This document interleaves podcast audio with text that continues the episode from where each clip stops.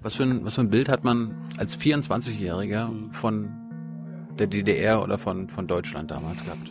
Wie hat sich das denn mit der Realität vereinbaren lassen? Ja, schwierig. Also man muss sagen, ich bin erstmal gekommen, hatte das Gefühl, frei zu sein. In der DDR? Ja, das klingt ein bisschen widersprüchlich, aber frei von jeglichen finanziellen Sorgen. Ich habe mich wohl gefühlt, ich habe mich richtig willkommen gefühlt auch da. Und ich sage einfach, das hat damit zu tun, dass das deutsche Kleingartenwesen funktioniert ja auf der Basis des deutschen, bundesdeutschen Kleingartengesetzes. Wenn man die kennt, man achtet sie, kommt man mit den Kleingartenfreunden hervorragend klar. Wenn du die missachtest, egal wie alt du bist, egal welchen Bildungsstand du hast, du bist nicht der Freund. Und das wiederum finde ich, sollten wir so sehen, dass, wenn wir das vergleichen mit der Gesellschaft allgemein, zum Beispiel unser Grundgesetz, da ist auch alles geregelt. Und in der Gruppe, wo ich war, war das Thema Bildungsaspekte, natürlich Bildungsbeteiligung von Menschen mit Migrationshintergrund war das Thema, was ich dann versucht habe zu thematisieren, aber auch die Finanzierung. Du hast mit CSU-Lern über Migrationspolitik verhandelt. Ja, das war notwendig. Das war ja, das war nun mal nicht zu vermeiden. So, eine neue Folge Jung und Naiv. Wir sind am Reichstag, wo genau? Wir sind auf der dritten Etage, Fraktionsebene des Reichstagsgebäudes. Liebe Hörer, hier sind Thilo und Tyler. Jung und Naiv gibt es ja nur durch eure Unterstützung. Hier gibt es keine Werbung, höchstens für uns selbst. Aber wie ihr uns unterstützen könnt oder sogar Produzenten werdet, erfahrt ihr in der Podcast-Beschreibung. Zum Beispiel per PayPal oder Überweisung. Und jetzt geht's weiter. Und wer bist du? Ich bin der Karamba Jabi, bin Abgeordneter des Bundestags. Und SPD-Fraktion, mein Wahlkreis ist Halle an der Saale. So, jetzt sitzen wir im Bundestag. Gab es heute schon Abstimmung? Heute gab es mindestens vier Abstimmungen. Einmal ging um die Familienzusammenführung und Nachzug von Familienangehörigen von subsidiär gestützten Flüchtlingen. Und darüber haben wir heute abgestimmt. Ja. Wozu noch? Ja, wir hatten auch mehrere Abstimmungen insgesamt im Laufe der Zeit und wir hatten auch Abstimmungen zum Thema Bundeswehreinsatz hatten wir Abstimmungen, also heute nicht, gestern war das. Und dann bei den einzelnen Anträgen gab es Änderungsanträge von Opposition, die wir auch abgestimmt haben. Also das waren mehrere Abstimmungen. Ich habe noch mitbekommen, es ging heute um Parteienfinanzierung. Das auch. Das hatten wir am Anfang auch gehabt heute. Und es ist ja so natürlich, dass die Parteien arbeiten natürlich mit erhöhten Bedarf an Mitteln aufgrund der ganzen Digitalisierung und der Kommunikationsmöglichkeiten sind alles teurer geworden und die Parteien haben dann festgestellt, dass ein Defizite gibt im Bereich Parteienfinanzierung und damit sie ihre Arbeit ordentlich machen können, dass sie auch wirklich verfassungsrechtlich, was ihnen zusteht, an Möglichkeiten einfach sich einzubringen in die Gesellschaft, Meinungsbildung, ist das wichtig, dass die Parteien ordentlich arbeiten können.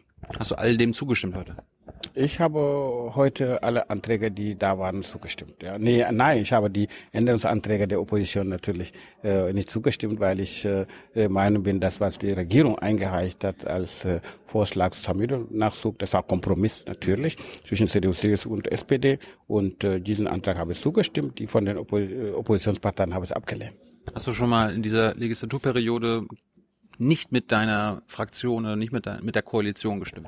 Diese Wahlperiode ist das noch nicht passiert, aber in der letzten Wahlperiode zum Beispiel bei Verschärfung des Asylrechts damals, wo wir dann die Aussetzung des Familiennachzugs und vor allem für Kinder, unbegleitete minderjährige Jugendlichen, dass sie ihre Familien nicht nachziehen können, hatten wir in der alten Wahlperiode auch dazu Gesetzesvorhaben gehabt. Das habe ich abgelehnt gehabt. Bei Bundeswehreinsätzen bist du auch immer... Da habe ich auch einmal, ich weiß jetzt nicht mehr ganz genau, aber das ist alles in Erinnerung, es gibt ja viele, viele Gesetze, habe ich nur einmal auch die Regierung Meinung nicht geteilt. Seit wann sitzt du im Bundestag? Ich bin seit 2013 im Deutschen Bundestag und das war meine erste Wahlperiode 2013 bis 2017 und jetzt bin ich in der zweiten Wahlperiode. Hast du geträumt, nachdem du ich weiß nicht, ob du Abi gemacht hast, aber nachdem du aus der Schule raus bist, dass du irgendwann mal im Deutschen Bundestag sitzt. Nein, das auf keinen Fall. Ich bin ja in Senegal geboren, dort habe ich auch Abitur gemacht und dort Lehramt angefangen zu studieren und aufgehört. Dann habe ich Stipendium bekommen, in die DDR zu kommen. Also damals habe ich nicht davon geträumt, Abgeordneter zu sein. Damals war mein Hauptziel war ja wirklich unabhängig von jeglicher finanzieller Sorge studieren zu dürfen als weißes Kind.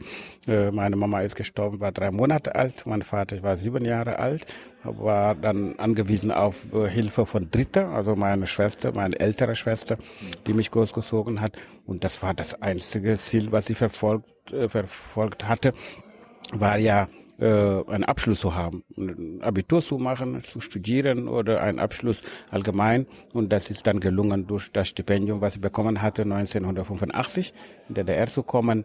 Und dann später hat sich dann ergeben mit dem Engagement im Bereich Politik, hat sich mit der Zeit ergeben. Warum wolltest du Lehrer werden? Ja, am Anfang wollte ich Lehrer werden, weil ich meine Familie jemand hatte, der ein Lehrer ist. Der war so ein Vorbild für mich. Und mein Bruder hat auch Lehramt studiert und da wollte ich Lehrer werden. Aber aufgrund der finanziellen Schwierigkeiten, also könnte ich das mein Studium in Senegal nicht fortsetzen. Und in der DDR hat man mir dann Chemie angeboten als Studieneinrichtung. Das habe ich dann dankend angenommen und dann habe ich dann Chemie studiert. 85 bin ich auch im Osten geboren. Ach, ja. Ich bin auch ein Ossi. So ein Zufall. Wie war das für dich, in der DDR zu leben? Ja. Naja. Erzähl mir da mal von was. Ich habe so 4 Jahre erlebt und kann mich überhaupt nicht mehr erinnern. Ja, das kann ich mir vorstellen, dass du da wenig von DDR erlebst als bei mir. Das war Gegenteil. Ich hatte sehr viel erlebt. Ich bin ja 1985, 2. Oktober, 15:15 Uhr. In Berlin. 3 Wochen vor meiner Geburt. Siehst du, das war alles geplant. Also, ja.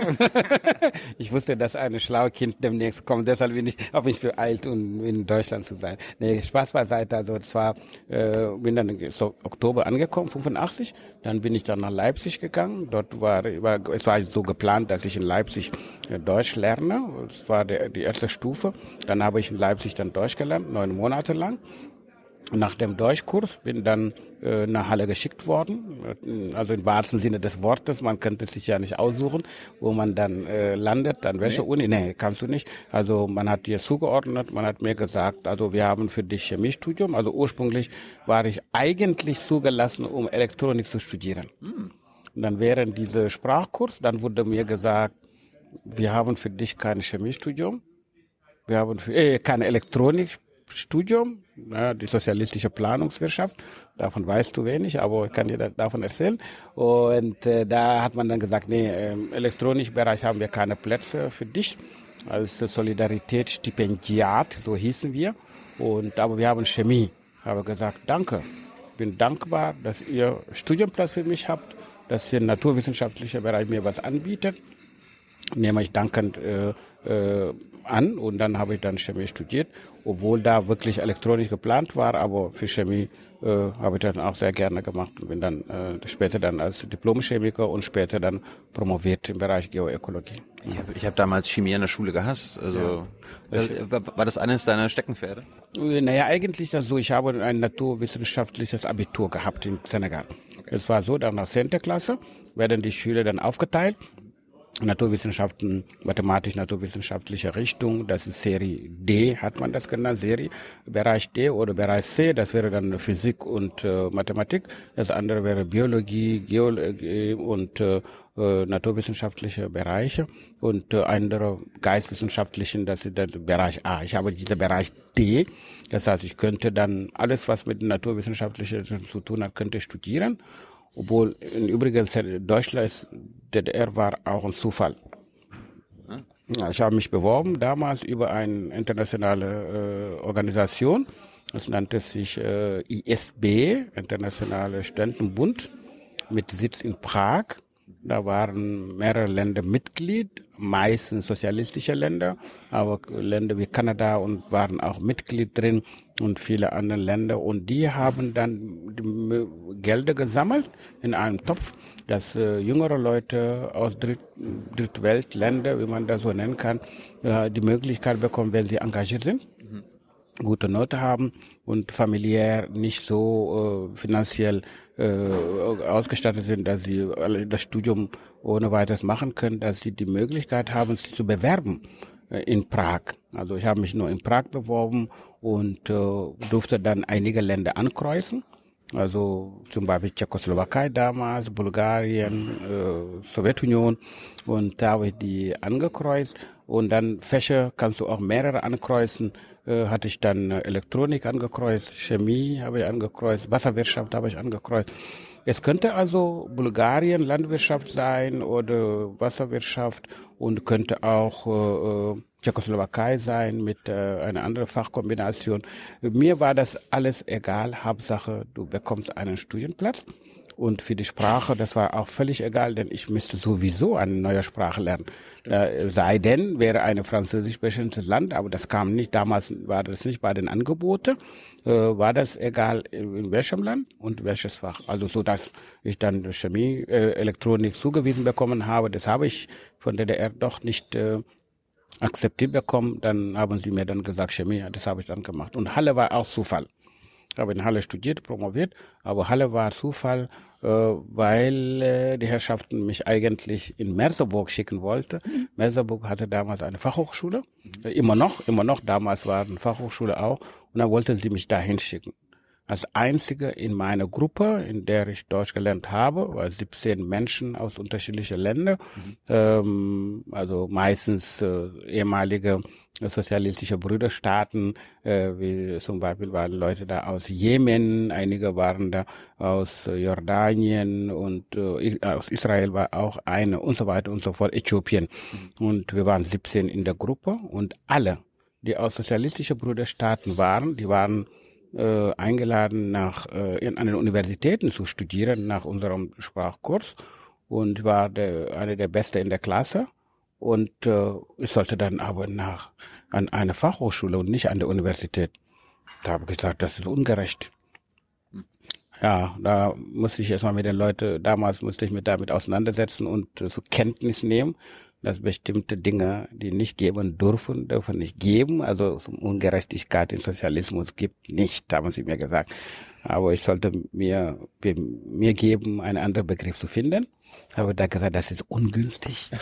Ja, dann haben sie mir dann gesagt, ja, darüber kann man jetzt ernsthaft reden. Warum wolltest du jetzt nach Halle an der Saale?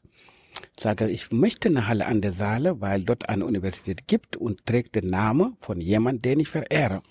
Und ich stehe zu den Gedanken von diesem Mann. Wer war das? Martin Luther King. Ja, ich habe gesagt, ich möchte an der Martin Luther King Universität in Halle studieren. Dann kennen wir nicht, wer ist denn das? Naja, Sie kennen den. Das ist Menschenrechtler, der hat gekämpft für Gerechtigkeit. Und das ist etwas, wofür ich auch kämpfen würde. Das ist gut, dass du für Gerechtigkeit kämpfst. Deshalb hast du auch ausgezeichnet dich immer engagiert und so weiter und so fort. Aber wir haben keine Martin Luther King Universität. Wir schicken dich an der Martin Luther Universität, kannst du unseren Reformator kennenlernen. Bin also durch Zufall bin ich dann in Halle gelandet, durch Zufall bin ich in der DDR gelandet. Aber ich habe aber keine einzige Minute bereut bis jetzt. Wie alt warst du, als du 85 gekommen bist? Ja, da war ich 24 schon. Ich hatte ja studiert, also Abitur gemacht und angefangen zu studieren, da war ich 84. Mit 84 habe ich angefangen zu studieren und Deutsch zu lernen. Was für ein Bild hat man als 24-Jähriger von der DDR oder von Deutschland damals gehabt? Wie hat sich das denn mit der Realität vereinbaren lassen? Ja, schwierig. Also man muss sagen, ich bin erstmal gekommen, hatte das Gefühl, frei zu sein. In der DDR? Ja, das klingt ein bisschen widersprüchlich, aber frei von jeglichen finanzieller Sorge. Ich habe in Dakar 2 Jahre lang dort, aber angefangen zu studieren, keine finanzielle Möglichkeit, keine Eltern, keine Unterstützung, und plötzlich bekomme ich das Stipendium. Ich habe mich dafür beworben, habe das Stipendium bekommen, wusste ich, dass ich 6 Jahre lang, ohne dass dein Vater oder deine Mutter einen Cent dazu zahlt, darfst du Deutsch lernen, du darfst 5 Jahre studieren. Ich kam dann, in der DDR war ich dann befreit von jeglicher finanzieller Sorge, dass ich sage, jetzt hängt alles von dir ab. Du darfst Deutsch lernen, wenn du das schaffst, darfst du studieren. So, und das war das. Also, das war dieses Gefühl erstmal der Befreiung. Und natürlich musste ich auch lernen in der DDR-Zeit, also vieles kann man nicht sagen. Also da meine Auseinandersetzung mit dem Personal zum Thema Ungerechtigkeit, weil ich mich so behandelt gefühlt hatte, dass ich nicht an der Uni gehen durfte, sondern Fachhochschule, und das musste man lernen. Also das sagt man bei uns nicht, das macht man bei uns nicht, das darfst du bei uns nicht, Reisemöglichkeiten und so weiter, die nicht gab. Für uns durften wir überall eigentlich reisen, aber das Geld hast du ja auch nicht, weil du hast dein Stipendium in DDR-Mark. Wenn du das umtauschen, Devisen, dann ist das nichts. So de facto hast du auch eigentlich keine Reisemöglichkeit, ne? Und das, damit musst du dich erstmal auseinandersetzen. Und da habe ich gelernt, zu unterscheiden, was ist denn für dich das Wesentliche. Ich bin ja nicht angereist, um Revolution in der DDR zu machen oder die Verhältnisse zu verändern. Ich bin angereist, um studieren zu dürfen, obwohl ich keine eigenen Mittel hatte. Und das hat geklappt. Das war mein Ziel. Hast du damals bei diesen Montagsdemos und so weiter mitgemacht? Also hast du gegen das Regime protestiert? Ich habe bei Montagsdemo aktiv nicht mitgemacht. Und diese Zeit war auch verbunden mit sehr, sehr vielen Unsicherheiten bei uns internationalen Studierenden damals. Denn man muss sich das vorstellen, für deine Eltern, deine Großeltern haben das sicherlich auch erzählt, ist das so, dass Leute sind auf die Straße gegangen, die haben demonstriert, die haben Parolen gerufen, die für mich und meine Freunde, ich war damals auch Sprecher der internationalen Studierenden an der Uni. Das war für uns beunruhigend. Die sind auf der Straße gegangen, Leute, die du eigentlich nicht so gut kennst, denn wir waren in Ständen, Wohnheime untergebracht, hatten wenig Kontakt mit der Bevölkerung, mit Lehrkörper, man war in seiner Ständenblase, ne? Man hat direkt Kontakt zur Bevölkerung nicht so richtig. Plötzlich kriegst du mit, diese unbekannte Bevölkerung auf der Straße ist und laut. Wir sind das Volk. Wir sind das Volk. Das hat uns dann beunruhigt. Da ich Sprecher der internationalen Studierenden war und habe besser Deutsch gesprochen als viele, die kamen dann auf mich dann zu. Die haben dann immer gesagt, aber du bist gut informiert und du kennst ja die Strukturen sehr gut. Sag mal, was passiert denn jetzt? Dürfen wir bleiben? Diese Situation war für DDR-Bürger natürlich unruhige Zeit, aber für uns auch, weil für uns war das insbesondere so, dass wir dann immer wieder überlegen müssen, wenn dieser Staat, der euch eingeladen hat, ich zum Beispiel, du bist jetzt kostenlos, durftest du studieren, für 6 Jahre hast du Garantie, dass du in Deutsch lernen kannst, 5 Jahre studieren kannst. Ich war noch nicht fertig, ich war da im 8. Semester. Wenn dieser Staat verschwindet, was ist mit dir? Musst du denn nach Senegal wieder zurück und dann stehst du vor nichts, weil du ja, ich hätte dann keinen Abschluss gehabt. Das war 8. Semester, Diplom hatte ich noch nicht. Und das war sehr, sehr beunruhigend. Somit sind wir dann, meine Freunde und ich, also ich war häufiger da als viele andere, bin dann am Rande. Habe gestanden, zugehört, weil sie da Anforderungen gestellt haben, bin nach Hause gegangen, immer beunruhigt. Weil jeden Tag, wenn die Demonstrationen sind, hat sich gesteigert. Die Stimmung hat sich gesteigert, Leute waren ein bisschen lauter als sonst. Und dann kamen viele, viele Forderungen. Und dann haben sie die Parolen dann verändert. Es ist ja wochenlang, wir sind das Volk. Und dann plötzlich hieß dann, wir sind ein Volk. Das hat mich eigentlich mehr beruhigt.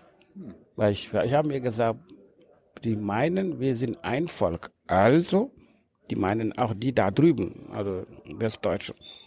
Und bei denen sind so viele Ausländer, die kann man alles nicht rausschmeißen. Also, wenn sie ein Volk sind, dann meinen sie dich auch. Während bei der ersten Parole, wir sind ein Volk, habe ich gesagt, die meinen dich überhaupt, wir sind das Volk. Die meinen dich nicht, weil du kennst die gar nicht. Du durftest mit denen auch keinen Kontakt haben, so richtig.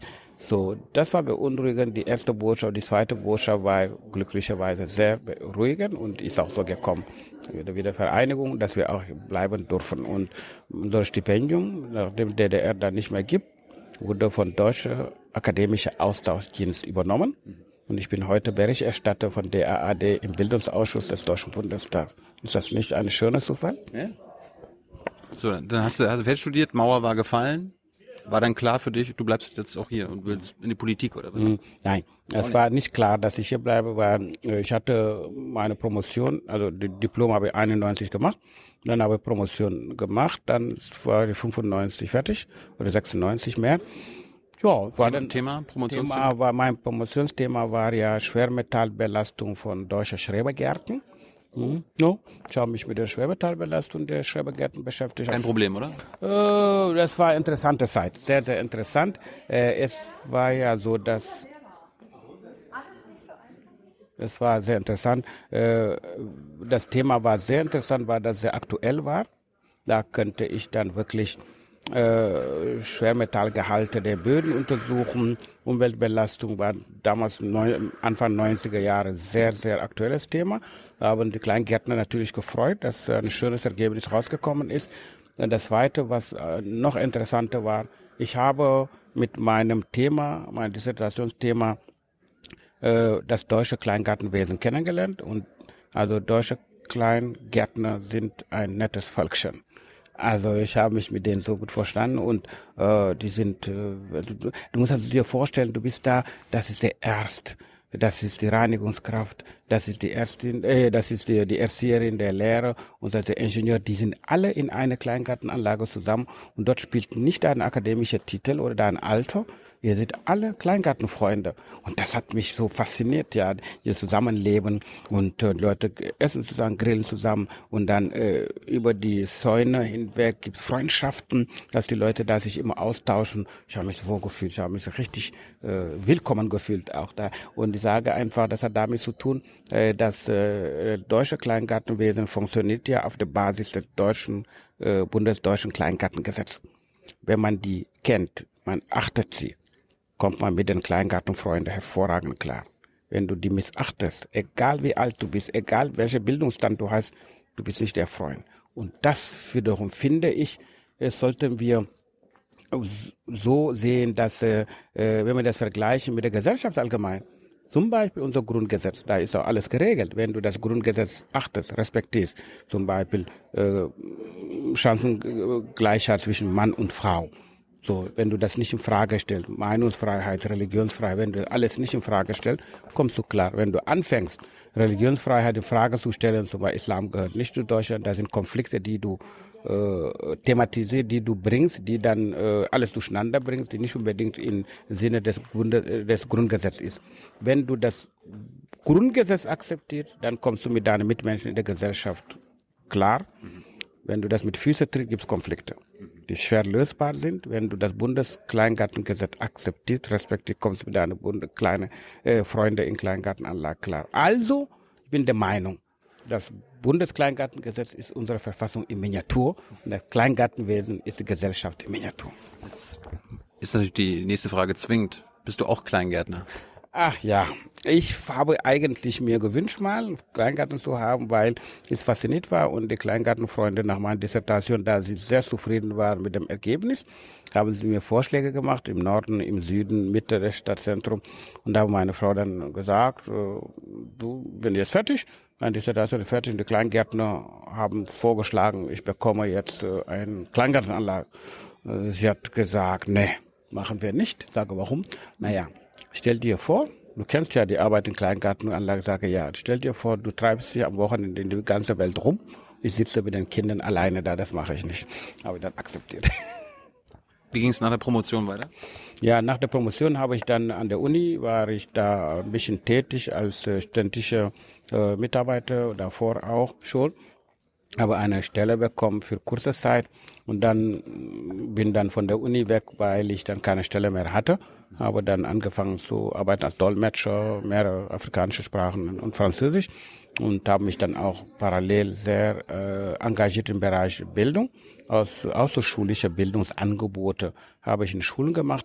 Man muss das in Kontext ausstellen, das war Anfang der 90er Jahre, da war die ganze Unruhe, die ganze Gewalttaten, Rassismus überall und Mölln, Hoyerswerda, aber auch Rostock-Lichtenhagen und so weiter. Und so. Und da war für mich dann wirklich wichtig, sich mit dieser ganz wichtige gesellschaftspolitische Themen auseinanderzusetzen. Das Thema Rassismus im Alltag, habe Bildungsangebote unterbreitet in Schulen, bei Lehrerfort- und Weiterbildung, bei der Erzieherinnen und Erzieher Und dann habe ich dann irgendwann bei einem Verein gearbeitet, der sich da diese Thematik da vorangenommen hat. Bin dann fast 15 Jahre lang bei Bildungsträger unterwegs gewesen, habe interkulturelle Bildung gemacht und so unterschiedliche Themen in Schulen, bei den Lehrern, bei vielen Multiplikatoren. Und irgendwann habe ich mich dann engagiert, auch im Stadtrat in Halle, ehrenamtlich, für die SPD-Fraktion im Umweltausschuss und im Bildungsausschuss. Und ja, hauptamtlich bin dann von dem Bildungsträger dann ins Sozialministerium des Landes Sachsen-Anhalt gewechselt als Referent, habe mich dort beworben und von dort dann habe ich kandidiert dann für den Deutschen Bundestag 2013. Jetzt sagst du, du warst in die SPD dann eingetreten. Warum? Ich meine, du warst in der DDR, vielleicht bist du ja irgendwie sogar Sozialist geworden oder so weiter. Warum hast du nicht für die Linke entschieden oder die PDS damals? Naja, für die Sozialisten weniger. Da kann ich dir auch eine Anekdote erzählen. Also als ich in die DDR gekommen bin, ich hatte ja keine eigene Flugkarte, weil die DDR hatte das Stipendium gegeben, aber ohne Flugkarte. Ich wusste nicht, wie ich hier komme. Aber keine Eltern, die mir das geben können, aber einen Onkel, der mir die Flugkarte gegeben hat mit der Voraussetzung, ich darf nicht Kommunist werden. Ja, er hatte gedacht, naja, wenn die Leute dann Sozialismus studieren, die machen 90% Kommunismus und dann Marxismus, Leninismus, die machen 10% Fachthema, ja. So, und da wäre ich nie Kommunist geworden. So, ebenfalls SPD war die Frage, warum? Weil mir das Thema Bildung wichtig war. Und ich wusste, dass bei der SPD das im Mittelpunkt steht, zu sagen, jedes Kind muss die Möglichkeit bekommen, erfolgreich im Bereich Bildung zu sein, unabhängig von Geldbeutel der Eltern. Und das habe ich dann in der SPD gefunden als Thema, wichtiges Thema. Und aufgrund meiner Biografie, die wirklich das auch deutlich zeigt, dass ich im Bereich Bildung, im Bereich Schule, im Bereich Universität nur weitergekommen bin, weil man mir die finanzielle Möglichkeit gegeben hat, also die Unterstützung durch Dritte, der Staat. So in dem Fall bin ich überzeugt davon, dass im Bereich Bildung können viele jüngere Leute erfolgreich sein, wenn wir den Schwerpunkt so legen, dass die Bildungsstrukturen, Bildungsinfrastruktur, aber auch Personal, wie mehr Lehrer, mehr Ganztagsschulen, mehr Schulsozialarbeit, dann können viele Kinder auch erfolgreich sein. Deshalb bin ich auch in der SPD beigetreten und engagiere mich im Bereich Bildung. Grüne und Linke waren also keine Option? Na, das war keine Option. Bei SPD kam noch dazu, das wissen die Leute vielleicht wenig. Ich denke, Parteien sind fast wie Familie, wenn man die Arbeit ernst nimmt, dass man mit den Leuten immer wieder in Austausch ist.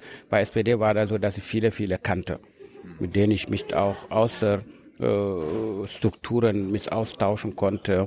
Ja, die kannten mich als Parteilose in vielen Strukturen. Man hat die mal getroffen, Geburtstagsfeiern, gemeinsam grillen, gemeinsam Fete und so weiter, mit jemandem in der Kneipe gehen. Das sind Freundschaften, die da entstehen. Und hatte dann, ohne dass ich SPD-Mitglied war, viele Leute, ich wusste gar nicht, dass sie SPD-Mitglied sind. Ich bin mit denen da, immer wieder habe ich mit denen zu tun. Wo es ernsthaft war, dass ich mich entscheiden wollte, einer Partei beizutreten, habe ich dann geguckt. Ich habe gesagt, naja, also Inhalt als Erster.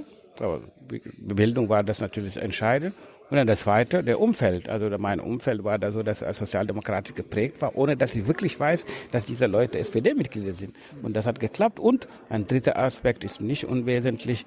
Bin ich ja bei meinem Schwager und meiner Schwester aufgewachsen in Senegal. So, mein Schwager, der war so ein Geschäftsmann, also Mittelschicht kann man das nennen. Und der hatte aber Visionen immer. Der hat uns gesagt, mir und seinen Kindern, immer gesagt, also ihr müsst wissen, nichts kommt alleine. Ihr müsst selber etwas machen. Ihr müsst dafür sorgen, dass die Verhältnisse sich ändern, materiell, aber auch in der Gesellschaft.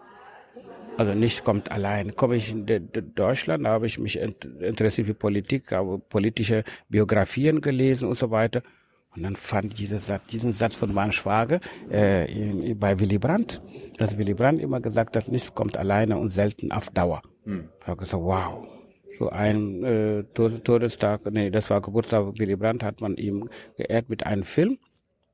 Aber gesagt, also nachdem ich dann ganze Biografie gesehen habe als Zusammenfassung in einer Form eines Films, habe ich gesagt, Also die Partei dieses Mannes, das ist deine Partei. Das, was er sagt, wie er denkt, so hat dein Schwager, der eigentlich ein Analphabet in einem kleinen Ort in Senegal ist, der denkt auch so. Der sagt, ihr müsst selber etwas machen, nichts kommt allein. Seine Partei, die Partei von Willy Brandt, das ist deine Partei. Deshalb bin ich auch in der SPD beigetreten. Die Frage ist also ein bisschen, ist es immer noch die Partei von Willy Brandt? Hört sich ja manchmal so an, als ob es die Partei von Helmut Schmidt ist, so hier, wer Visionen hat, soll zum Arzt gehen. Nein, also ich denke, ist das immer noch deine Partei? Das ist meine Partei heute immer noch, weil ich der Meinung bin, in jeder Zeit, also er hatte auch gesagt, um in der Höhe der Zeit zu sein, hat Willy Brandt immer gesagt, muss man wissen, dass Sachen sich verändern, ne? Also um das zusammenzufassen. Ich bin der Meinung, das ist immer noch die Partei von Willy Brandt, das ist immer noch die Partei von Schmidt und das ist auch meine Partei, weil die Herausforderungen verändern sich immer wieder. Also heute haben wir das Thema Flüchtlinge, die als Hauptthema diskutiert wird. Das ist unsere Herausforderung heute, gemeinsam eine Lösung zu finden, zum Beispiel europäische Lösung. Und das ist sozialdemokratisch, wie wir rangehen. Weil wir versuchen nicht den Rechtspopulisten nach dem Mund zu reden. Wir sagen einfach, die Herausforderungen sind da, die müssen gelöst werden. Und wir müssen in der Höhe der Zeit sein, um Lösungen zu formulieren. Zum Beispiel, es gibt nur eine europäische Lösung, um das Thema Flucht momentan zu lösen, weil kein Alleingang ist eine Lösung, die das Problem lösen kann. Und das ist ursozialdemokratischer Grundgedanke. Ein Problem, warum es so viel Spannung gibt, auch in Deutschland mit der sogenannten Flüchtlingsproblematik, ist ja, dass die sozialen Verhältnisse hier so schwierig sind, dass viele Leute, ob nun begründet oder unbegründet, denken, dass die Flüchtlinge was bekommen, was sie selber gar nicht mehr bekommen. Also viele Menschen leben in Not. Da hat die SPD auch einiges an Verantwortung. Ich sag nur, die Hartz-IV-Gesetze, die Agenda 2010. Bist du da eigentlich ein Gegner? Also es gibt ja viele in der SPD, die sich wünschen, okay, wir müssen die SPD erneuern, wir müssen uns von Hartz IV wieder verabschieden. Bist du auch einer dieser? Also ich bin der Meinung, wir sollen aufhören, aus 2003 die Verhältnisse immer wieder zum Thema zu machen. Hartz IV ist eingeführt worden, es sind sicherlich Fehler gemacht worden, zum Beispiel, dass man damals keinen Mindestlohn eingeführt hat. Und wenn man aber unsere Arbeit beobachtet von 2013 bis jetzt, ist das so, dass wir viele Gesetze verabschiedet haben, die zur Verbesserung der Lebensverhältnisse der Menschen in Deutschland beitragen und beitragen werden. Zum Beispiel Mindestlohn haben wir eingeführt, die auch jetzt erhöht wurde und wird. So, das ist ein Beitrag dazu. Wir haben alleine diese Woche Gesetze verabschiedet, die für den Arbeitsmarkt entscheidende Gesetze sind, zum Beispiel Rückkehrrecht auf Vollzeit, Kettenbefristungen, die wir einschränken werden. Das ist alles verabschiedet. Das war alles Sachen, die die SPD durchgesetzt hat in dieser Koalition. Und ich denke, dass wir den Leuten deutlich machen müssen. Das war ja ursprünglich die Frage. Wir müssen den Leuten deutlich machen, dass wir Politik für alle machen.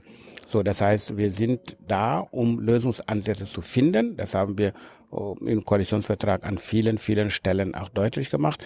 Zum Beispiel kostenfreie Bildung. Also wir sagen, Bildung von Kita, Schule, Ausbildung, Universität soll nicht kosten. Und da sind Gesetze vorgesehen in diesem Bereich. Da sind alle Antworten auf die Herausforderungen von heute.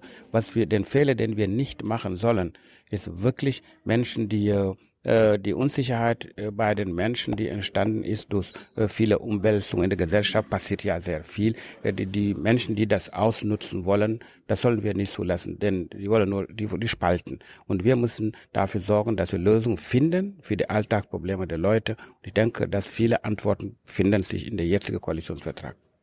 Ich habe nicht ganz verstanden, ob du jetzt gegen Hartz IV bist. Also gibt ja einige in der SPD, Marco Bülow und so weiter, die sagen, wir müssten das ganz wieder... Ich bin der Meinung, dass man das Thema Agenda 2010 sollte man als Paket sehen. Ich hatte ja gesagt, es gibt Teile davon, das war Fehler, zum Beispiel hat Mindestlohn nicht eingeführt zu haben, aber die Lösung der Probleme von heute müssen wir heute anpacken. Und ich denke, da gibt's ja viele neue Vorschläge. Ich würde die ganze Agenda verändern und nicht nur auf Hartz IV einschränken. Das wäre mir so einfach.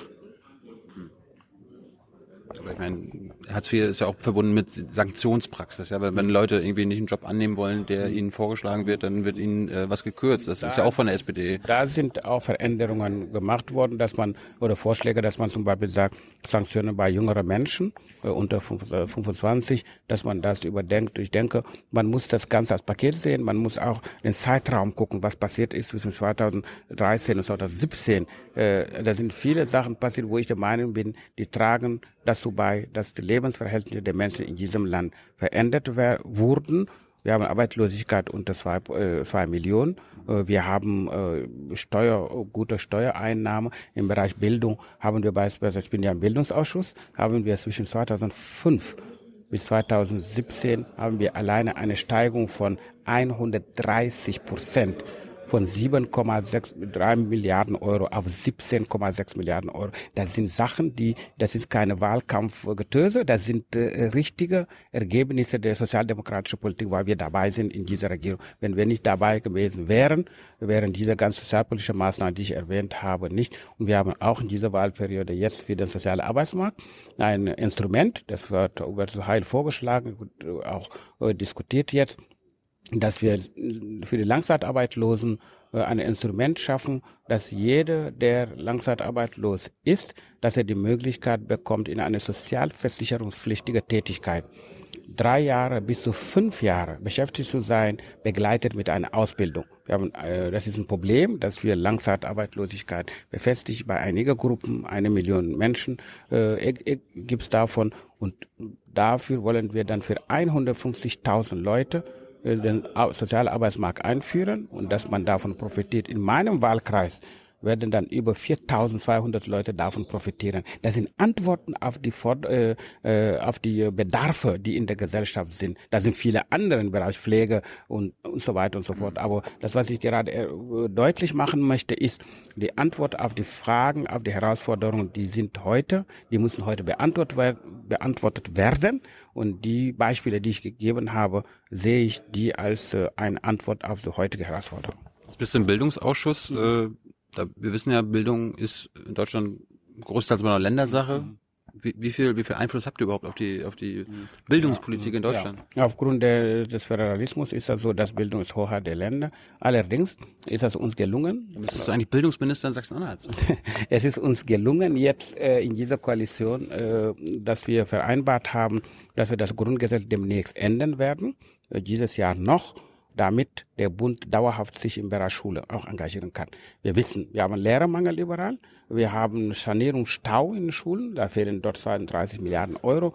Jetzt haben wir mit der Union gemeinsam uns vereinbart, dass wir 11 Milliarden Euro bildungsoffensive Investitionen im Bereich Bildung tun werden, indem wir das Grundgesetz ändern, dass der Bund sich dauerhaft dieser engagiert. Das ist eine ursozialdemokratische Forderung und die wird jetzt in dieser Koalition umgesetzt. Mehr kann man wirklich nicht verlangen, denn ich bin der Meinung, die Investitionen alleine bei Forschung und Bildung, die lassen sich zeigen und das wollen wir in der praktischen Politik auch umsetzen und das wird demnächst auch Realität werden. So, also ihr ändert das, Grundgesetz ändert ihr, das heißt, ihr habt dann anscheinend im Bildungsausschuss auch mehr zu sagen in Sachen Bildungspolitik in Deutschland, richtig? Ja, die ganze Veränderungen, die bevorstehen, Grundgesetzänderung, muss natürlich mit den Ländern besprochen werden. Wir können nur als Bildungskooperation machen, dass Bund und Länder gemeinsam an einem Strang ziehen. Die Länder sehen die Notwendigkeit und die Erwartungen der Länder müssen wir berücksichtigen natürlich. Und parallel zu dieser Bildungsinvestition wollen wir auch einen nationalen Bildungsrat bilden. Und in diesem Bildungsrat sollen Fachmenschen, also im Bereich Wissenschaft, im Bereich Soziales, die Sozialpartner sollen mit einbezogen werden, dass wir in einen nationalen Bildungsrat über Standard diskutieren, über Zukunft der Bildung in eine veränderte Welt. Wie soll das aussehen? Also parallel zu den existierenden Strukturen wie KMK und andere brauchen wir wirklich eine Institution, wo wir dann gemeinsam diese Vorschläge diskutieren. Ich freue mich sehr, dass der Nationale Bildungsrat gegründet wird und dass wir dazu auch einen Beitrag leisten können. Hast du radikale Vorstellungen, wenn es um Bildung geht? Also mein Vorstellung ist wirklich oder mein Wunsch wäre, wenn es uns gelingt, dass wir in den nächsten Jahrzehnten alle Schulen in Deutschland sanieren, dass alle Kinder, egal wo sie sind in Deutschland, dass unabhängig von Postleitzahl, dass sie in bestmöglichen Bedingungen studieren, dass wir keine Kinderarmut mehr haben in Deutschland, das eingedämmt wird, denn es ist ja so, dass wir in bestimmten Kommunen auch Situationen haben, dass bis zu 30% Kinder sind, die von Hartz-IV-Familien leben. Halle zum Beispiel, da gibt es Stadtteile davon. Willst du ja nicht abschaffen? Doch, ich sage, das sind ja unser Ziel ist, also du hast mich gefragt, was radikale Veränderung, ich sage, so viel investieren im Bereich Kita, Schule, Bereich Bildung, Vereinbarkeit für Familie und Beruf, in diesem Bereich, eine Kombination dieser Paket, dass keine Kinderarmut, dass alle Kinder die bestmögliche Zugang zur Schule haben, sanierte Schule, Digitalisierung haben wir gar nicht angesprochen, ist auch eine ganz, ganz große Herausforderung. Das gehört alle in diesem Paket. Das hört sich jetzt nicht so radikal an, also da würde es wahrscheinlich sogar einige in der CDU finden, die genau dasselbe sagen. Das sehe ich jetzt nicht so, ich sehe, dass das radikal ist, weil die Kombination von alle Elemente sind ja so, dass Teile dabei sind, die nur wir das bis jetzt gefordert haben, die zum Beispiel, betone das, dieser Bildungsföderalismus, das so zu reformieren, dass der Bund sich dauerhaft engagiert. Das hat die CDU immer abgelehnt. Und das werden wir jetzt diskutieren mit den Ländern und das wird auch umgesetzt. Und das ist schon ein Alleinstellungsmerkmal der SPD, dass wir solche Chancengleichheit, Gerechtigkeit im Bereich Bildung immer zum Thema machen, dass wir auch Geld jetzt mobilisieren. Dafür, das ist schon was Konkretes. Wie willst du, hast du Lösung parat, wenn es darum geht? Ich meine, in Deutschland ist es so, die Herkunft bestimmt immer noch, ob du am Ende welchen Abschluss du hast. Ja? Also keinem Land Europas ist es so schwer, quasi von einem Nicht-Akademiker-Eltern ein Akademiker zu werden. Und wer Akademiker-Eltern hat, geht wahrscheinlich auch mal irgendwann studieren. Das, wie können wir da hinkommen, dass Deutschland vielleicht das ändert? Ja, in Deutschland ist leider immer noch festzustellen, dass der Erfolg im Bereich Bildung sehr abhängig ist von Geldbeutel der Eltern. Und mein Ansatz ist also, dass da, wo ich mich engagiere und mich einbringe, ist ja, dass es uns gelingt, im Bereich Bildung mehr Investitionen zu mobilisieren. Es kann doch nicht nur ums Geld gehen, oder? Nee, das ist nicht nur Geld, es geht um Personal auch. Aber ohne Geld geht es auch nicht. Ne? Also wenn ich von Sanierung der Schulen in allen Sozialteilen rede, dann rede ich auch um Geld, um das zu finanzieren. Und da brauchen wir Steuergelder dafür, die auch investiert werden. Und deshalb haben wir dann gesagt, der Überschuss, den wir momentan haben im Bereich Bildung, im Bereich Finanzen, ja, dieser Überschuss muss in Investitionen fließen. Das tun wir gerade mit 11 Milliarden Euro für diese Wahlperiode. Das ist aber vielleicht ein Tropfen auf einen heißen Stein. Wir brauchen mehr Lehrer und das können die Länder alleine nicht stemmen. Und deshalb dieser Zugang von Kindern aus bestimmten sozialen Schichten, die kann nur gewährleistet werden, wenn die Bedingungen, die Zugangsbedingungen überall. Das Gleiche ist, ich rede von BAföG, die wir reformiert haben, reformieren werden, dass mehr jüngere Leute Zugang haben. Wir haben Stipendien, die da sind, die vielleicht nicht von allen bekannt sind und abgerufen werden. Da sind auch Überlegungen, dort auch das optimieren. Wir haben den kostenfreie Bildung, Kostenfreiheit im Bereich Bildung, der Zugang zu Bildung im Bereich Kita, Schule, Hochschule und Ausbildung. Wenn wir das jetzt umsetzen, das ist auch ein Beitrag zur Chancengerechtigkeit, denn wenn jemand im Bereich Kita kein Geld mehr bezahlt, das was übrig bleibt, kann die Familie das woanders auch einsetzen. Insofern finde ich schon, dass die Aufhebung des Kooperationsverbotes, also das Verbot der Kooperation zwischen Bund und Land, dem ist ein Beitrag. Kostenfreiheit ist ein Beitrag, mehr Lehrer ist ein Beitrag und übrigens finde ich auch, dass mehr Lehrer im Migrationshintergrund auch ein Beitrag ist, denn in Deutschland wissen wir ja, dass die Klassenzimmer sind meistens sehr bunt, aber die Lehrerzimmer nicht. Insofern finde ich schon, dass in einer Bevölkerung mit 23% Menschen mit Migrationsgeschichte ist das längst überfällig, dass wir uns Gedanken darüber machen, wie kann die interkulturelle Öffnung im Bereich Schule auch Fuß fassen. Und das versuchen wir natürlich innerhalb der SPD auch ein Thema zu machen. Wir brauchen mehr Lehrer und Lehrerinnen. Wie kann man den Beruf an sich attraktiver machen? Ja, indem die Bezahlung natürlich auch attraktiver gemacht wird.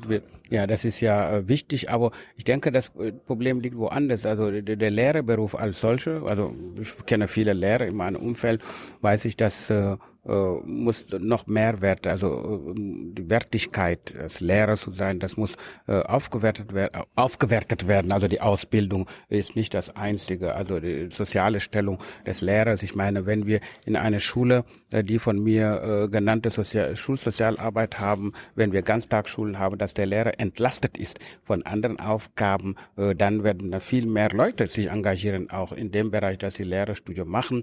Und wenn es uns gelingt, im Internationalen Bildungsrat alle diese Themen zu diskutieren, dass es nicht so sein kann, dass wenn ich Bundesländer haben, die Lehrer verbeamten, dass sie attraktiver sind, dahin zu gehen. Und ich bilde Lehrer, wir bilden Lehrer in Sachsen-Anhalt.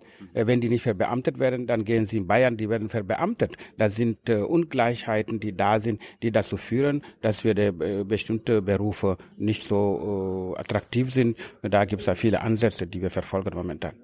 Was kann man mit der CDU und CSU nicht hinbekommen in der Bildungspolitik? Ja, ich habe dann mitbekommen, dass das Thema definitive Aufhebung des Kooperationsverbotes, dass das mit der CDU sehr schwieriges Thema ist. Aber uns geht es darum, das Ganze in einer kooperativen Form mit den Ländern zu besprechen. Und die CDU hat sich übrigens bewegt. Also weil unsere Forderung, die ist ja nicht neu, dass der Bund sich auch dauerhaft im Bereich Bildung engagiert. Das ist nicht neu. Diese Wahlperiode haben sie unsere Vorschläge akzeptiert und das ist gut so. Wie kam das denn irgendwann, dass du in den Bundestag gekommen bist? Ja, ich war ja politisch engagiert seit lange und auch Stadtrat, kommunalpolitische Erfahrung. Und 2013, da wir keinen Abgeordnete im Wahlkreis hatten, dann war man auf der Suche nach einem geeigneten Abgeordneten und wurde dann mehrere Leute gefragt, ob sie sich vorstellen können. Und so wurde ich gefragt, habe ich dann mich... Das Wort Ja gesagt. Naja, so schnell kann man nicht Ja sagen. Mit der Frau gesprochen und so. Mit der Familie gesprochen, mit Freunden gesprochen. Das ist sehr, sehr wichtig. Die Freunde, die dich gut kennen, dass man die auch mal fragt. Du sag mal, ich wurde gerade gefragt, ob ich mir vorstellen kann, du kannst in den Bundestag. Was hältst du denn davon? Und solche Leute braucht man im Leben auch, ne? Also Familie, Freunde, die habe ich gefragt. Die haben meistens dann gesagt, ja, ich finde es gut, du bist geeignet. Und dann, aber es ist kein Spaziergang, ne? Es war ja Gegenkandidatur da, Kandidaturen, und am Ende waren wir zu zweit und dann mit 65% habe dann diese Rennen gemacht in SPD-interne Bewerbungen da. So ist der Prozess zu verstehen. Hast du dein Direktmandat geholt? Nein, in Sachsen-Anhalt hat die CDU alle Direktmandate und ich bin zufrieden mit dem Ergebnis, die wir in Sachsen-Anhalt erreicht haben, und bin froh, dass die Hallenserinnen und Hallenser mir das Vertrauen das zweite Mal geschenkt haben und dass ich dann hier die Arbeit weiter fortsetzen kann, insbesondere im Bereich Bildung. Hat sich dein zweiter Wahlkampf letztes Jahr von deinem ersten vor 5 Jahren unterschieden? Ja, das ist ein großer Unterschied. Letzte Wahlkampf war da so, dass man feststellen muss, dass die Stimmung war sehr, sehr rau. Also mit der AfD als Partei, die angetreten ist, haben wir insbesondere im Wahlkampf mitbekommen, dass viele Hetze und bedrohliche Eintragungen in Facebook von Menschen, die sich als AfD bezeichnen, und auch ich persönlich, meine Wahlplakaten wurden dann in einer Art und Weise thematisiert, dass beleidigende Dinge dabei waren, und das war nicht schön. Und auf der Straße natürlich, wenn man da mit einigen Leuten redet, die eigentlich keine Sachargumente mehr hören wollen, sondern nur destruktiv mit wir diskutieren wollen, die keine Vorschläge auch hören wollen. Und das ist das schon im Vergleich von der Zeit vor 5 Jahren etwas anders. Wie lange willst du noch Bundestagsabgeordneter sein? Hast du ein Exit-Szenario? Also ich bin im Moment sehr gerne Abgeordneter. Ich mache meine Arbeit sehr gerne, und für die Zukunft, wie das so sich gestaltet, habe ich mir noch keinen Gedanken gemacht. Machst du dir Gedanken, wie man die SPD gestalten kann? Also die will sich jetzt auch wieder erneuern. Ja, innerhalb der SPD laufen sehr viele Diskussionen. Ich bin auch beteiligt in meinem Ortsverein, denn die Erneuerung der SPD kann nicht von oben passieren, das kann nur von unten passieren. Wir haben ein Konzept. die Vorlegen von Parteivorstand und die müssen dann diskutiert werden. Es ist sehr komplexer Vorgang, der momentan passiert, aber es sollen in den Ortsvereinen auch darüber diskutiert werden, welche Themen stellen wir im Mittelpunkt, wie konzentrieren wir uns auf unsere ursozialdemokratischen Themen, wie im Bereich Bildung, im Bereich Soziales, unser Zusammenhalt in der Gesellschaft. Das sind alle Themen, die wichtig sind und die werden dann in Ortsvereinen. Wir brauchen die Beteiligung unserer Mitglieder und bei mir in Ortsvereinen läuft das schon. Ich bin bei den Ortsvereinssitzungen immer dabei, wenn darüber diskutiert wird. Und da sind wir zuversichtlich, dass wir in den nächsten 1,5 Jahren einen Fortschritt erreichen werden. Anfang des Jahres gab es ja hier SPD-Mitgliederbefragung zum Thema GroKo oder No-GroKo. Wie hast du abgestimmt? Ich war für die Beteiligung der SPD an der jetzigen Regierung, vor allem weil ich das Ganze betrachtet habe inhaltlich. Ich habe mir den Koalitionsvertrag angeschaut. Ich habe auch mitverhandelt. In der Bildungspolitik. Ich war im Bereich Migration und Integration, aber ich betrachte Migration und Integration als ein Querschnittthema, die überall thematisiert werden. Ne? Und in der Gruppe, wo ich war, war das Thema Bildungsaspekte, natürlich Bildungsbeteiligung von Menschen mit Migrationshintergrund war das Thema, was ich dann versucht habe zu thematisieren, aber auch die Finanzierung. Du hast mit CSU-Lern über Migrationspolitik verhandelt.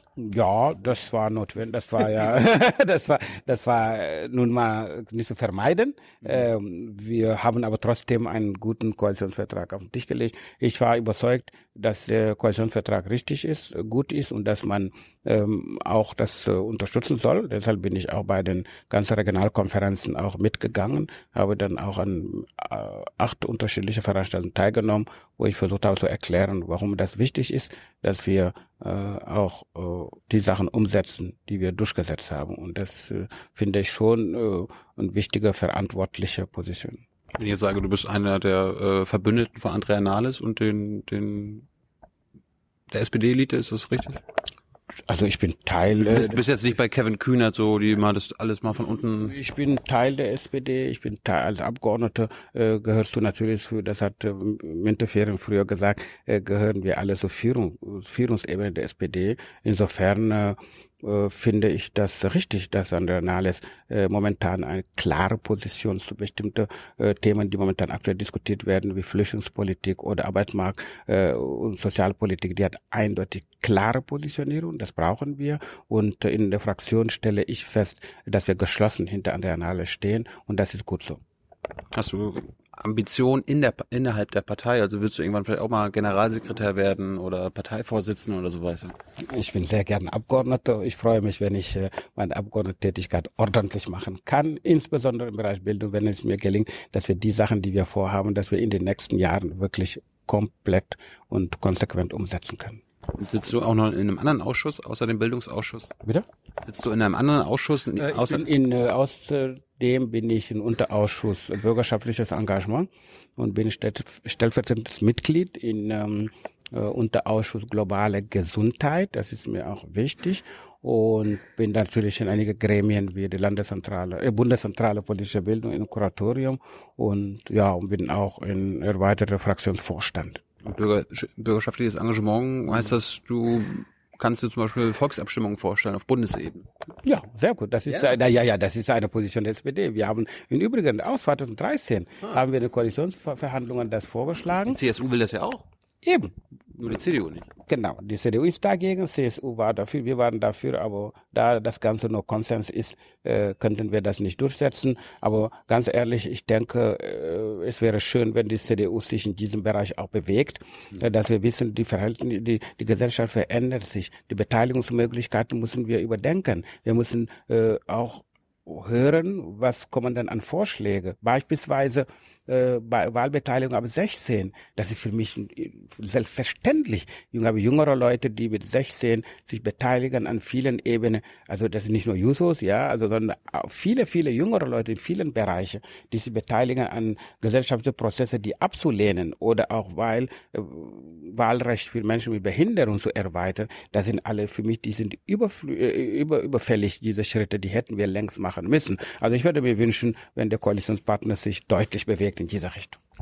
Es gibt ja so circa 10 Millionen Menschen in Deutschland, die keine deutschen Staatsbürger sind, aber hier leben. Sollten die deiner Meinung nach das Wahlrecht haben? Die Wahlbeteiligung. Bezahlen ja Steuern, ja. Ja, die politische Partizipation von Menschen und Migrationshintergrund ist ein weiteres Thema. Ich bin der Meinung, erstens, dass wir die Staatsbürgerschaft modernisieren müssen. Es müsste deutlich erleichtert werden, Doppelstaatsbürgerschaft zu bekommen. Die ideologische Blockade der Union muss dort auch aufhören. Man kann deutsche Staatsbürgerschaft haben und eine andere und loyal zu diesem Land sein. Viele, wie du sagst, tragen zur Wohlstand dieses Land bei. Aus vielen unterschiedlichen Gründen nehmen sie deutsche Staatsbürgerschaft nicht, nur weil die doppelte nicht möglich ist. Ich denke, das werden wir weiter diskutieren müssen. Das Zweite ist, kommunales Wahlrecht für Drittstaatangehörige ist in fast allen EU-Ländern, nur in Deutschland nicht. Wenn die Leute de facto, also viele Hindernisse haben, die deutsche Staatsbürgerschaft zu nehmen, müssen wir ihnen die Möglichkeit geben, dass sie in Kommunalbelastung beteiligen, wenn da Drittstaaten sind. Wir haben Stadtteile manchmal oder bestimmte Städte, 30%, 40 mit mehr Menschen mit Migrationshintergrund. Wenn sie ausgeschlossen sind bei demokratischen Mitbestimmungsmöglichkeiten, dann stimmt mit der Demokratie nicht, etwas nicht. Wenn ab morgen Volksabstimmungen möglich wären, welche Frage würdest du den Deutschen zur Abstimmung stellen? Ich werde den Deutschen zur Abstimmung stellen, dass wir dafür reden, dass ob der Bund sich dauerhaft und komplett im Bereich Bildung sich dauerhaft engagiert, dass wir einheitliche Standard komplett einführen. Ich meine nicht jetzt, dass wir die Länder die Kompetenzen 100% wegnehmen, aber die Angleichung der Verhältnisse Ost-West, aber auch zwischen strukturschwachen Regionen in unserem Land, dass wir die wirklich diese Angleichung anstreben im Bereich Bildung, dass der Bund sich dauerhaft dort mit engagiert. Das werde ich zur Diskussion stellen, ohne Wenn und Aber. Ist ein bisschen kompliziert, die Frage, oder? Die ist nicht einfach, die ist nicht kompliziert. Es geht ja darum, wollen wir, dass wir die Bildung als gesamtgesellschaftliche Aufgabe sehen, dass der Bund sich da definitiv, also im Ganzen da engagiert, ja oder nein. Das ist, kann man das sehr einfach formulieren. Ich denke, die Lehrer, die Eltern, die Schüler, die werden das als bestens verstehen. Und letzte Frage, was ich jeden Politiker frage, wie hältst du es mit dem bedingungslosen Grundeinkommen? Da gibt es ja verschiedene Optionen und Varianten. Es gibt noch keine einheitliche Idee, aber die große Idee eines Grundeinkommens, da gibt es ja Michael Müller hier in Berlin, der also kann damit auch leben. Für eine bedingungslose Grundeinkommen stehe ich skeptisch gegenüber. Ich bin dafür, dass wir die Möglichkeit schaffen, dass jeder, der arbeiten geht, mit dem Geld leben kann, was er verdient, wenn er voll arbeiten geht. Das heißt, dass wir Tarifbindung zum Beispiel ist ein Thema, dass das breiter gestellt wird, dass wir Arbeitsmöglichkeiten schaffen für Menschen, die lange keinen Zugang zu Erstarbeitsmarkt haben, zum Beispiel sozialer Arbeitsmarkt mit Entgeltvariante.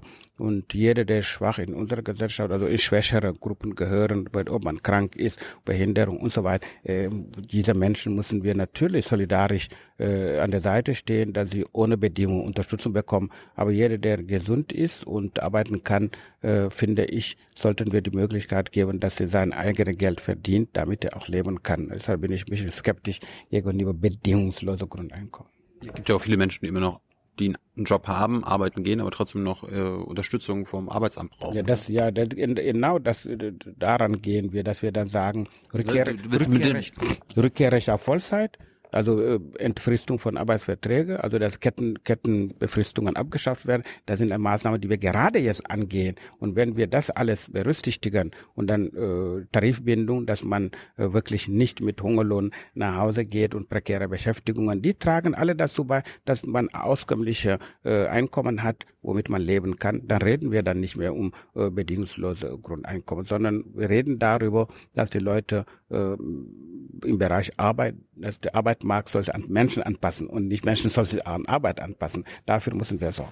Und letzte Frage, was wäre denn für dich kein Hungerlohn? Also wenn du entscheiden könntest, was ein gerechter Mindestlohn in Deutschland wäre, wie hoch wäre der? 20 Euro? Nein, kann ich mich nicht ganz festlegen. Ich weiß nur, dass viele reden momentan von einem Mindestlohn von 12 Euro. Je nachdem. Bist du dabei? Ich kann mir das sehr gut vorstellen, dass man das untersucht, inwieweit 12 Euro Mindestlohn Realität werden kann. Momentan sind wir 8,84 Euro und da wird spekuliert, dass das kräftig ist. Dann hat der Pressemeldung gegeben, dass das kräftig steigen wird. Was kräftig heißt, müssen wir abwarten. Aber ich bin sicher, dass wenn wir 12 Euro Mindestlohn haben, das könnte wirklich eine gute Lösung sein. Könntest du von einem Job 40 Stunden pro Woche leben, der 8,80 Euro Mindestlohn zahlt? Ja, ich meine, es wurde ja mehrfach gerechnet, dass der Existenzminimum höher ist als das, was aus Mindestlohn kommt. Aber man muss sich erinnern, als wir Mindestlohn eingeführt haben, das war ein Kompromiss mit CDU, CSU. Die waren nämlich dagegen. So, jetzt haben wir das eingeführt und das steigt. Und das muss man so sehen, das Glas ist halb voll. Hey Leute, Jung und Naiv gibt es ja nur durch eure Unterstützung. Ihr könnt uns per PayPal unterstützen oder per Banküberweisung, wie ihr wollt. Ab 20 Euro werdet ihr Produzenten im Abspann einer jeden Folge und einer jeden Regierungspressekonferenz. Danke vorab. Aber das beantwortet jetzt nicht meine Frage. Also könntest du von dem aktuellen Mindestlohn in Vollzeit leben? Das kann ich nicht einschätzen, weil ich der Meinung bin, man muss das immer wieder in Kontext auch gucken, in welcher Region man lebt und was sind die Ausgaben. Aber der Existenzminimum muss gesichert werden, dass man wirklich, wenn man arbeiten geht, dass man mehr Geld in der Tasche hat als jemand, der nicht arbeiten geht. Gut. Vielen Dank für deine Zeit. Die WM geht jetzt los. Wie macht ihr das eigentlich, wenn jetzt irgendwie Deutschland spielt und ihr irgendwie Abstimmung habt? Dürft ihr denn nebenbei Fußball gucken oder so? Nee, also wenn Abstimmungen sind, das hat Vorrang. Also da wird keine Ausnahme geben. Also ich gehe davon aus, dass der älteste Rat, wenn die Tagesordnung